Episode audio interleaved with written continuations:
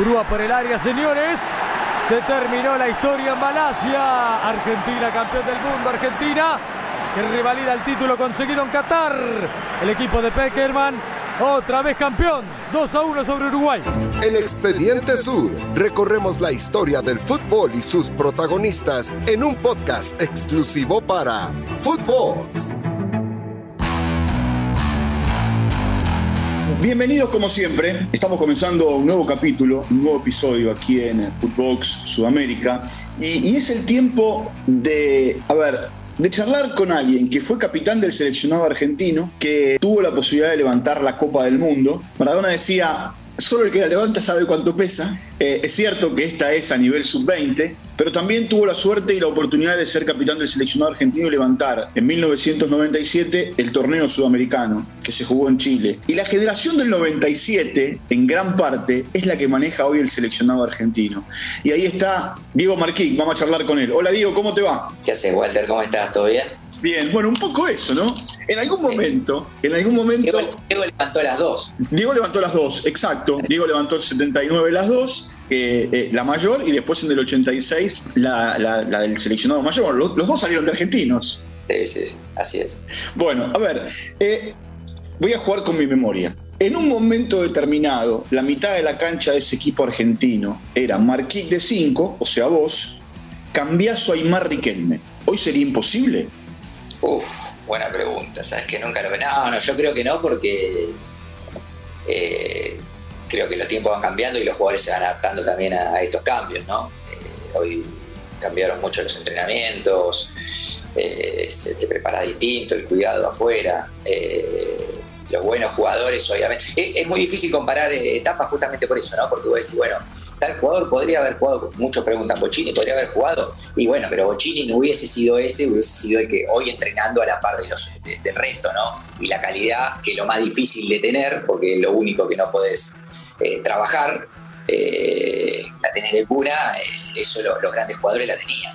Bueno, vos como, como dije en el arranque, fuiste el capitán de ese seleccionado eh, a ver, en el sudamericano y en el mundial, pero pasa algo, que en un momento Peckerman te dice, el partido más importante tenés que esperar, que fue la famosa final con Uruguay. ¿Cómo, cómo te dice Peckerman que vos, que eras el capitán, eras su técnico adentro de la cancha, la final del mundo no la jugabas? Bueno, a ver, eh, esta historia tiene un contexto, ¿no? Eh, el proceso de selección había arrancado dos años antes del sudamericano, así, así que nosotros hacía tres años que veníamos entrenando, jugando amistosos en el interior, jugando el sudamericano. Eh, fue una etapa larguísima, eh, mismo, mismo el viaje para, para, ir a Malasia con los amistosos anteriores. Entonces, eh, todo ese proceso de llegar hasta la final y de haber hecho todo ese esfuerzo y quedar afuera es un golpe. Y encima, y no, no, no, fui yo solo que era el capitán, sino también Pablo. Pablo Aymar. Claro, Pablo también queda afuera era una de las figuras del equipo. Y la realidad también, ahora contada del lado del técnico, es que habíamos jugado muchas veces con Uruguay, tanto en amistoso, sudamericano, y la verdad que no le habíamos podido ganar nunca. Eh, nos tenían medio de hijo. Eh, y bueno, llegó ese partido y José en, la charla dice, bueno, para ganar hay que cambiar justamente porque no veníamos, no veníamos ganando justamente contra Uruguay y cambió y bueno, cambió algunas cosas, lo puso a Poroto, eh, que había jugado la semifinal con el plan de Central muy bien, lo puso en mi posición un poco para, para marcar a Olivera, que era una de las figuras del campeonato también, eh, lo sacó a Pablo y, y, bueno, puso un volante a Lionel eh, como para buscar un poco más de, agresividad, porque con Uruguay se dan partidos cerrados, entonces era más friccionado. Eh, y bueno, también nosotros llegábamos, yo personalmente llegaba con un cansancio importante, habíamos tenido el sudamericano en enero, eh, yo estaba jugando con argentinos el Nacional B, un Nacional B de junio eh, del 96, que fue larguísimo porque eran como 50 partidos eh, y habíamos terminado la última etapa, así que teníamos, traíamos un año muy desgastante tanto de lo psicológico como de lo físico. Bueno, ahora se da, se da una particularidad. Arranca perdiendo la Argentina con el gol de Pablo García. Entra el centro de García al arco. ¡Gol! De Uruguay, García, qué pelotazo. La metió al ángulo, nada que hacer para Franco. Sorprende Uruguay con este tiro libre. Uruguay 1, Argentina 0. Y, a, y, Cambiaso muchos no lo tienen como un buen cabeceador. Sin embargo, ha hecho muchos goles de cabeza en toda su carrera. Y hay dos cosas que se dan en el partido. La pelota de Román para el cabezazo de, de Cambiaso. Le pegará Riquelme. Viene el centro. ¡Gol! Cambiaso.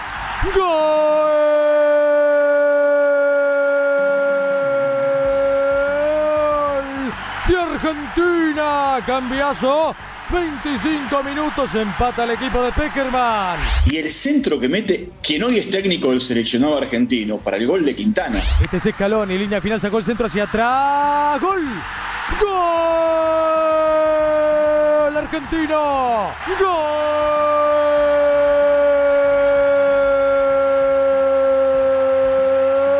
Argentino. Aparece Quintana. Desborda Scaloni. Arriba el equipo de Peckerman. Arriba el conjunto nacional. Quintana. Argentina 2. Uruguay 1. Sí, Cuchu. Cuchu tiene una característica que en eso el otro que también la tenía era Juan Pisolín, que era que a pesar de no ser grandes cabeceadores muy altos, tenían tenían mucha ubicación, iba a decir suerte, pero más ubicación, ¿viste? Buscaban mucho el gol y siempre en el área les caía a ellos. Eh, Juan Pizorín lo mismo, siempre le caía a ellos y, y para, para, hacer la posición que, que, son o que eran, eh, han hecho muchos goles. Eh, creo que un poco tiene que ver también con esa hambre de, querer hacer gol. Iban al área convencidos de hacer gol y siempre buscaban la pelota, la atacaban bien bien agresivos y, bueno, mucho más allá de no, de no ser tan alto, pero o de no ser eh, su fuerte el cabezazo, llegaba muy bien al área. Eh, y bueno, y después lo de Lío también, ya venía a hacer el gol de Brasil contra Brasil en cuarto.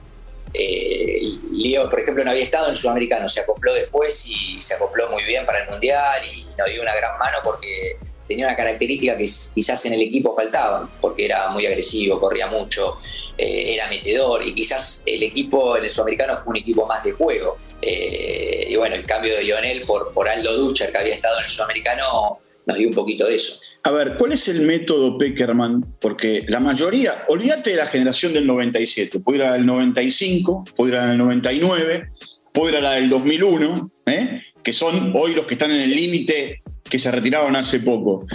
Eh, ¿Cuál es el método Beckerman para que la mayoría de sus jugadores que pasaron más tiempo con él en el seleccionado que en sus clubes durante la semana, hoy sean en su gran mayoría entrenadores? ¿Qué tiene Beckerman que los marcó tanto a ustedes para seguir esa huella?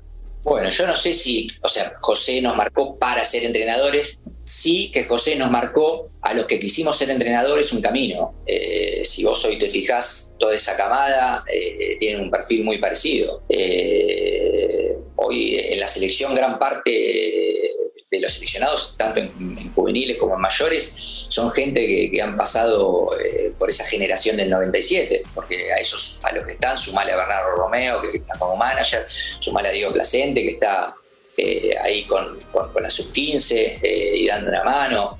Y todos tienen un perfil muy parecido. por eso yo separaría al José técnico y el José persona, porque el perfil que tenemos todos, más allá de lo técnico que después cada uno eh, tendrá su pensamiento, eh, pero fuera de la cancha creo que, José nos ha dado un gran ejemplo que, es como manejarse afuera, ¿no? El respeto hacia todos, eh, el respeto hacia la gente que trabaja con vos, que te ayuda. José cuando nosotros llegamos al predio siempre nos hacía saludar a todos y me acuerdo de una charla que, que nos decía, esta gente trabaja para ustedes. Eh, y entonces el para también después se convirtió el con ustedes. Eh, y, bueno, y fue una convivencia también de mucho tiempo y uno eh, va, agarrando un poco un sentido de pertenencia muy importante al predio. el otro día le escuchaba al CAI y explicaba un poco eso y la verdad es que entrar al predio se te ponía la piel de gallina. Yo lo, he dicho muchas veces y era como entrar a Disney para nosotros a esa edad. Y hoy creo que el sentimiento es el mismo y, y eso creo que mucho tiene que ver José, que, José y su cuerpo técnico, que fueron los que nos, nos dieron ese sentido de pertenencia para con la selección. Sí, la Argentina recuperó en todo ese tiempo, yo sé que para muchos a lo mejor es un tema menor, recuperó el premio Fair Play, ¿eh? porque Peckerman a ustedes les inculcaba eso, eh, más allá de ser campeones, que muchas generaciones fueron campeonas. Ahora, en un momento fue la generación del 86, ¿no? la que formó Bilardo para dirigir la selección, hoy es la generación de ustedes. Hoy es la famosa 97 la que comanda el seleccionado argentino, por más que el ratón sea un poco más grande. Sí, sí, porque lo pasa con el ratón que también después han convivido eh, en el 2006, ¿no? Cuando José de vuelta es técnico de la mayor. Pero también eh, el ratón es un perfil muy parecido a todos los que están. Eh, creo que es medio gracioso, ¿no? Pero el que se sale de ese perfil un poco es Lío Caloni, que Lío era un poco el que más hablaba, pero bueno, ahora está muy controlado porque está en otra posición, pero Lío es un pibe muy jodón, eh, que ahora tiene, tiene eh, otras, otras, otras urgencias, tiene, tiene otros compromisos, entonces también eh, se, amoldó, pero realmente son todos grandes personas, por sobre todas las cosas, más allá de, cómo sea cada uno, son todos grandes personas y tienen muy merecido el, momento que están viviendo. Olvídate de los buenos resultados, ¿no? Por supuesto, los buenos resultados acompañan, ayudan. ¿Te sorprendió el Scaloni entrenador?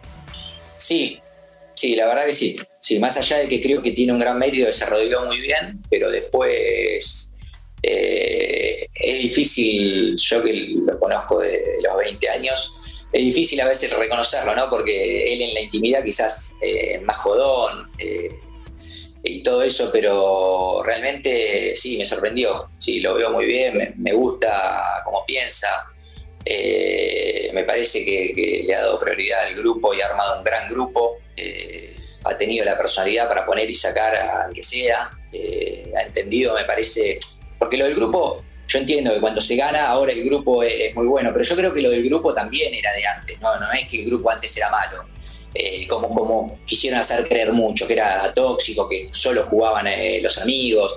Yo creo que antes no, antes no pasaba, antes jugaban los mejores y se daba la circunstancia que, que eran amigos, se llevaban bien, pero como no ganás tampoco disfrutás, porque más allá de que estés con tus amigos, cuando vos no te dan los resultados, eh, no disfrutás. Es la realidad. Hoy tienen la suerte de estar con un grupo amalgamado y que encima se le dan los resultados. Entonces tienen la posibilidad de disfrutar y está buenísimo la victoria lamentablemente siempre te da, el éxito siempre te da esa posibilidad de disfrutar un poco más eh, el hoy. Hay, un futbolista hoy devenido entrenador que, eh, con la que mucha gente se sorprendió en este último tiempo.